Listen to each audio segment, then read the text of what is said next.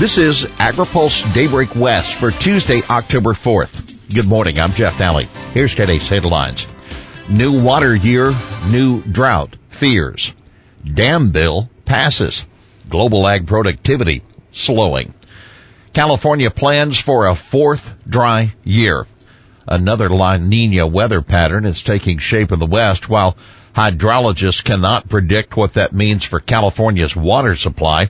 State agencies are preparing for more drought at the start of the new water year this month.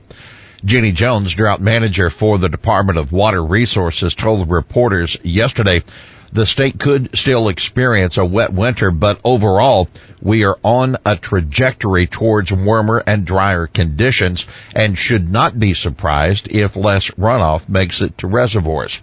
Director Karla Nemeth said DWR is planning for a future with less overall precipitation and more rain than snow.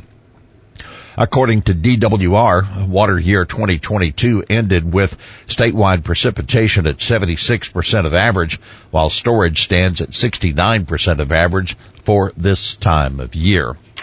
Newsom signs bill on ag dams. The governor has signed a minor bill that stoked fears among some Democrats over massive dam failures. AB 1164 provides a technical adjustment to state water code to streamline the approval process for small agricultural reservoirs. This aligns public reservoirs with current process for private reservoirs. The Senate Natural Resources and Water Committee stalled the measure for more than a year over concerns of relaxing dam safety oversight. SCOTUS grapples with wetlands, WOTUS at oral arguments. The Supreme Court had a tough question for both lawyers in a widely watched case that, as Justice Brett Kavanaugh put it, is going to be important for wetlands around the country. The case involves an Idaho couple stymied from building a home on their land because of the presence of wetlands in the Environmental Protection Agency concluding close enough to the navigable waters to be deemed jurisdictional under the Clean Water Act. Dozens of trade and environmental groups, corporations, scientists, lawmakers, states, and others have weighed in either on the side of Chantell and Michael Sackett or the side of the federal government. The justices seem to be looking for a way to clearly define a test under the Clean Water Act that would be readily understandable to the average landowner, a standard that neither Congress nor federal agencies have been able to achieve as the question of what constitutes waters of the U.S. continues to prove difficult for successful administrations to answer.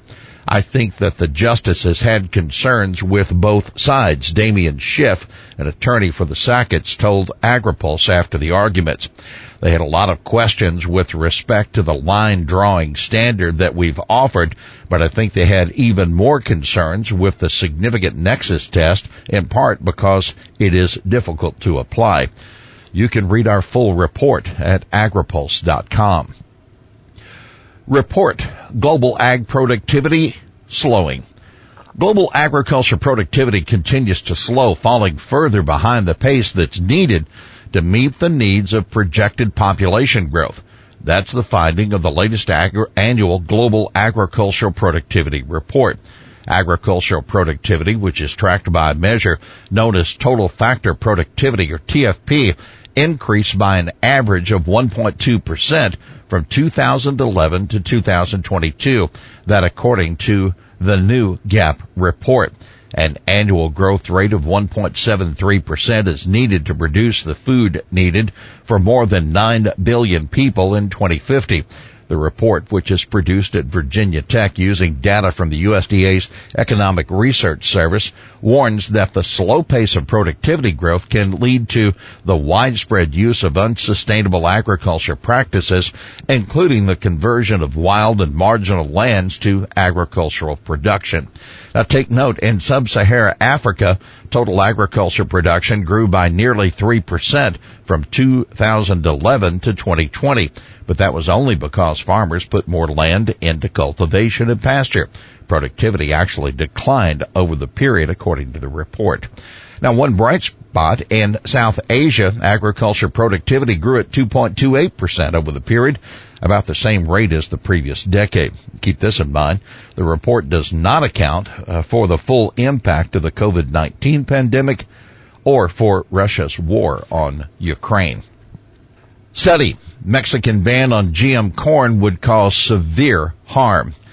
The economic consequences of Mexico following through on a presidential decree to ban genetically modified corn in 2024 would have severe economic ramifications for the U.S. and Mexican economies, resulting in billions of dollars in losses for U.S. farmers and much higher food prices for Mexican consumers.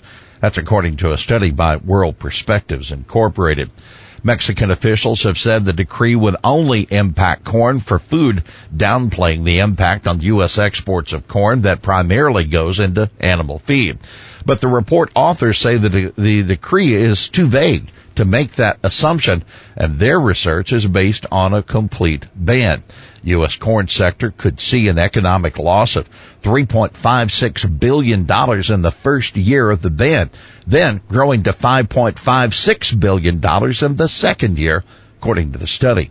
In Mexico, the average price of tortillas would rise by 16% and the cost of meat would increase as production declined in response to less available feed.